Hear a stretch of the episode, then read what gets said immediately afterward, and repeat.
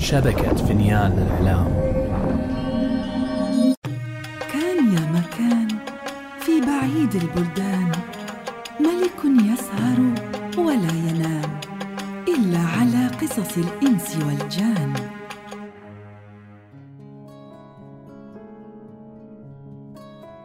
وبلغني أيضا أيها الملك السعيد أن التاجر العماني لما نزل في خان الطاهر بن العلاء وجد فيه كل ما كان يتمناه من ترف بغداد وبذخها إلا أنه في يوم من الأيام رأى ابنة صاحب الخان فريال والمشرفة على أفخم جناح فيه فقرر أن يبذل ماله كله في التقرب منها.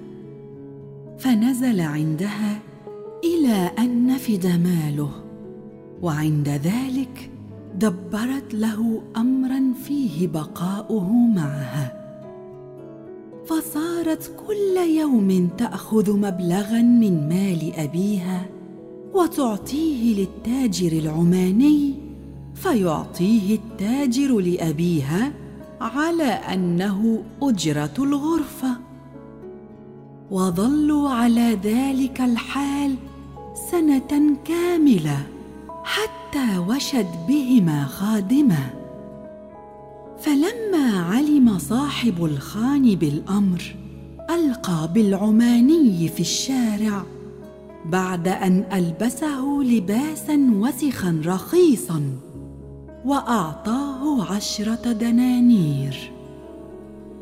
وظل التاجر العماني على تلك الحالة وهو بلا طعام ولا شراب مده ثم إن العماني أكمل قصته للخليفة قائلا فدخلت السوق وأنا في شدة الجوع فرآني رجل بقال وقام إلي وعانقني لأنه كان صاحبا لي ولأبي من قبلي وسألني عن حالي فأخبرته بجميع ما جرى لي. والله ما هذا فعل عاقل. وبعد الذي جرى لك فماذا تنوي أن تفعل؟ آه لا أدري يا سيدي. أتجلس عندي؟ وتكتب خرجي ودخلي؟ ولك في كل يوم درهما. زيادة على أكلك وشربك. فاجبته وأقمت عنده سنة كاملة وبدأت أبيع وأشتري إلى أن صار معي مائه دينار فاستأجرت غرفة على شاطئ النهر لعل مركبا يأتي ببضاعة فأشتري بالدنانير بضاعة وأتوجه إلى بغداد فاتفق في بعض الأيام.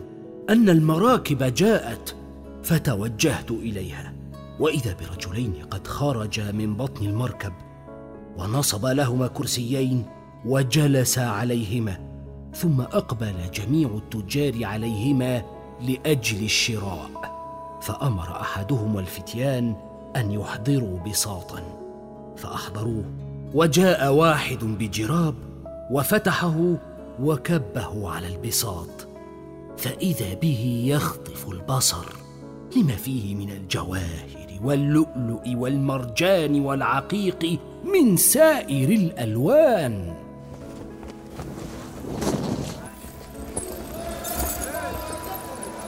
فتزايدت التجار في الثمن حتى بلغ مقداره مئة دينار. فرآني صاحب البساط فعرفني وقد كان صديقا لأبي. فباعني الجراب دونا عن سواي. فشكرته ثم أخذت ذلك ومضيت به إلى سوق الجواهر. وقعدت ابيع واشتري وكان من جملة ما في الجراب قرص تعويذ وزنته فوجدت وزنه نصف رطل.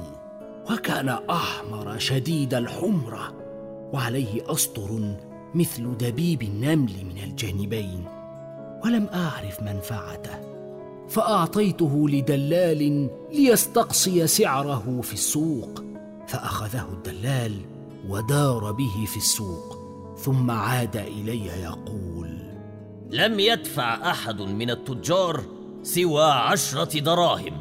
ها؟ لن أبيعه بهذا القدر.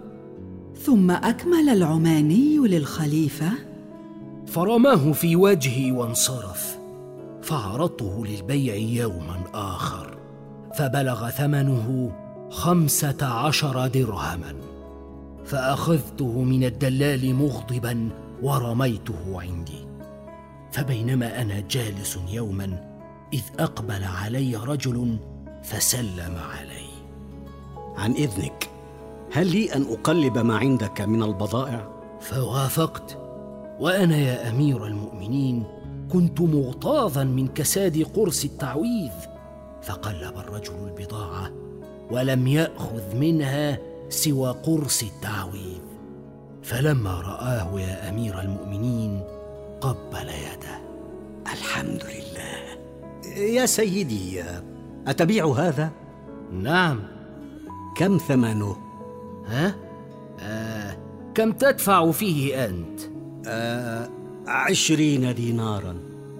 فتوهم العماني أن الرجل يستهزئ به. اذهب إلى حال سبيلك. أبي خمسين دينارا؟ ألف دينار.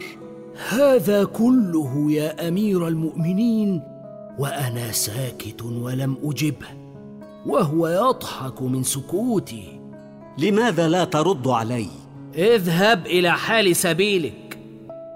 ثم قال للخليفة وأردت أن أخاصمه وهو يزيد الفا بعد ألف ولم أرد عليه حتى قال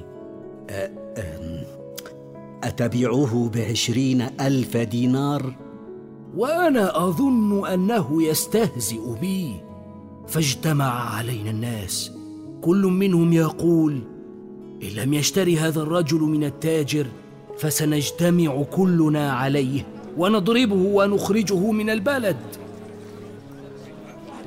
بعني إياه بثلاثين ألف دينار وأنا أخبرك بفائدته ونفعه.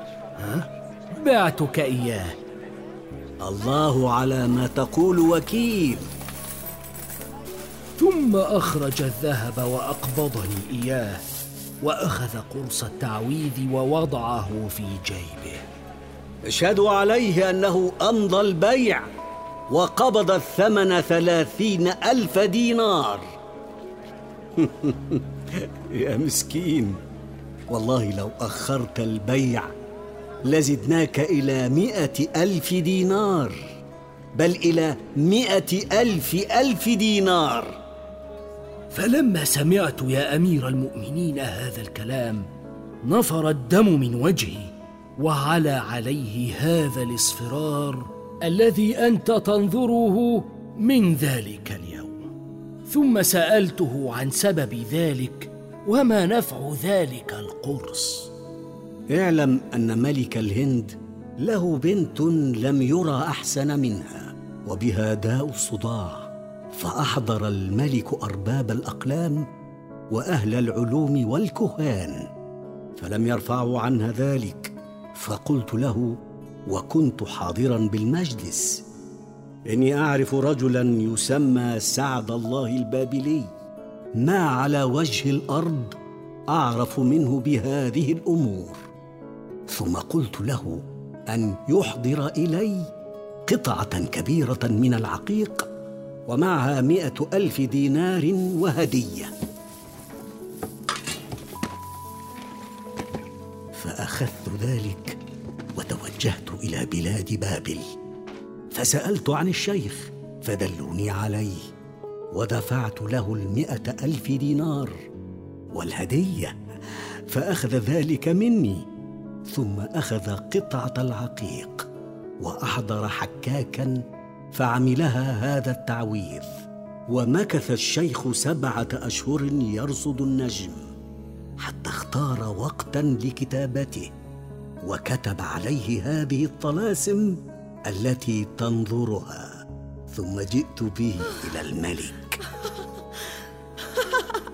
فلما وضعه على ابنته برئت من ساعتها وكانت من قبل تربط في كل ليلة بأربع سلاسل وإلا ذبحت أحد الخدم من كثر ما اجزعها الألم فمن حين وضع هذا التعويذ عليها برئت ففرح الملك فرحا شديدا وتصدق علي بمال كثير ثم وضع التعويذ في عقدها.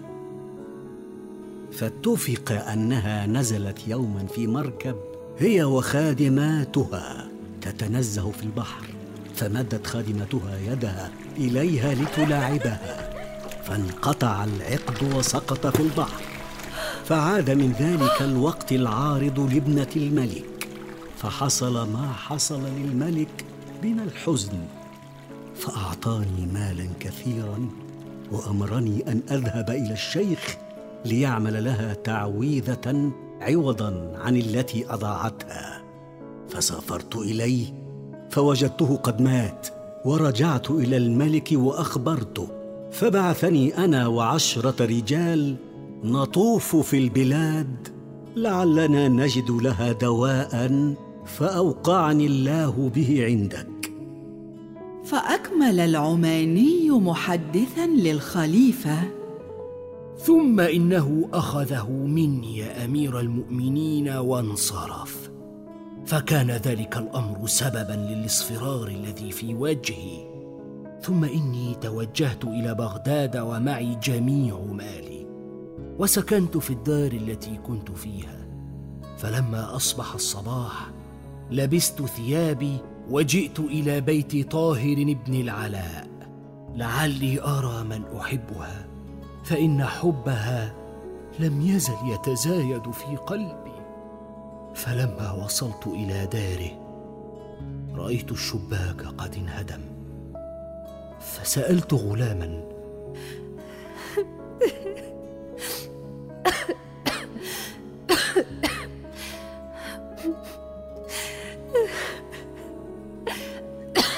إنه قدم عليه في سنة من السنين رجل تاجر عماني فأقام مع ابنته مدة من الزمان.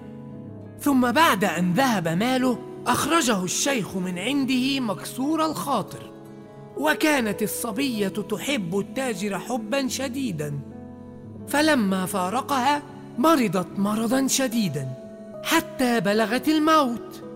وعرف أبوها بذلك فأرسل خلفه في البلاد وقد ضمن لمن يأتي به مئة ألف دينار. فلم يره أحد ولم يقع له على أثر. وهي الآن مشرفة على الموت. هل أدلك على التاجر العماني؟ بالله عليك يا أخي أن تدلني عليه. اذهب إلى أبيها وقل له إن عندك البشارة فإن التاجر العماني واقف على الباب. فأكمل للخليفة؟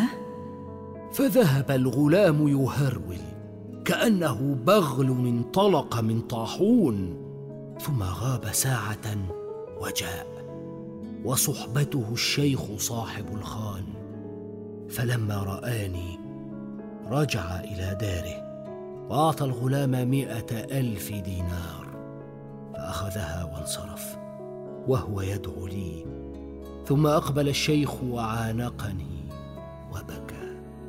يا سيدي أين كنت في هذه الغيبة؟ هلكت ابنتي من أجل فراقك. فادخل معي إلى المنزل. هيا!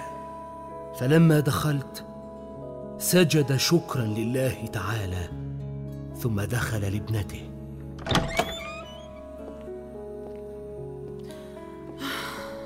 الحمد لله. الحمد لله شفاك الله من هذا المرض.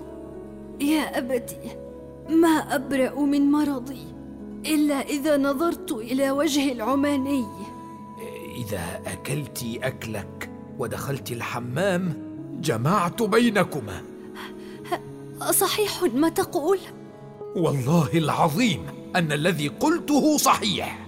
والله والله إن نظرت إلى وجهه لم أحتج إلى أكل. أحضر سيدك أحضر سيدك. فدخلت ولما نظرت الي يا أمير المؤمنين وقعت مغشيا عليها فلما أفاقت أنشدت. وقد يجمع الله الشتيتين بعدما يظنان كل الظن ألا تلاقيا. يا سيدي ما كنت أظن أني أرى وجهك إلا إن كان مناما.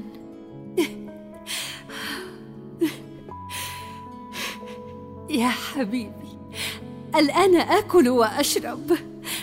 فأحضروا الطعام والشراب ثم صرت عندهم يا أمير المؤمنين مدة من الزمان وعادت إلى ما كانت عليه من الجمال.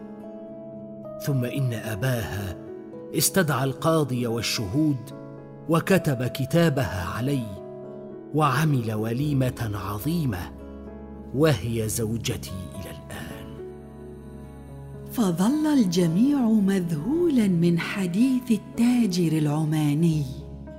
ولاحقا بعد أن انصرف الرشيد هو وجماعته قال الخليفة لجعفر يا جعفر إن هذا لشيء عجيب. ما رأيت ولا سمعت بأغرب منه. فلما جلس الرشيد في دار الخلافة استدعى خادمه. اجمع في هذا الإيوان خراج البصرة وخراج بغداد وخراج خراسان. فجمعه فصار مالا عظيما لا يحصي عدده إلا الله تعالى. يا جعفر أحضر لي التاجر العماني. فلما حضر التاجر قبل الأرض بين يدي الخليفة. وهو خائف أن يكون طلبه بسبب خطأ وقع منه. وهو عنده بمنزله. يا عماني اكشف هذه الستارة. وكان الخليفة أمرهم أن يضعوا مال الأقاليم ويسبلوا عليه الستارة. فلما كشف العماني الستارة عن الإيوان اندهش عقله من كثرة المال. أهذا المال أكثر أم الذي فاتك من قرص التعويذ؟ بل بل هذا يا أمير المؤمنين أكثر بأضعاف كثيرة. اذا اشهدوا يا من حضر أني وهبت هذا المال لهذا الشاب. فقبل الأرض واستحى وبكى من شدة الفرح بين يدي الرشيد. ولما بكى جرى الدمع من عينيه على خده فرجع الدم إلى محله فصار وجهه كالبدر ليلة تمامه. لا إله إلا الله. سبحان من يغير حالا بعد حال وهو باق لا يتغير. ثم أتى بمرآة وأراه وجهه فيها. فلما رأى العماني نفسه سجد شكرا لله تعالى. ثم أمر الخليفة أن يحمل إليه المال. وأمره ألا ينقطع عنه لأجل المنادمة. فصار يتردد إليه إلى أن توفي الخليفة إلى رحمة الله تعالى. فسبحان الحي الذي لا يموت ذي الملك والملكوت. وأدرك شهرزاد الصباح فسكتت عن الكلام المباح.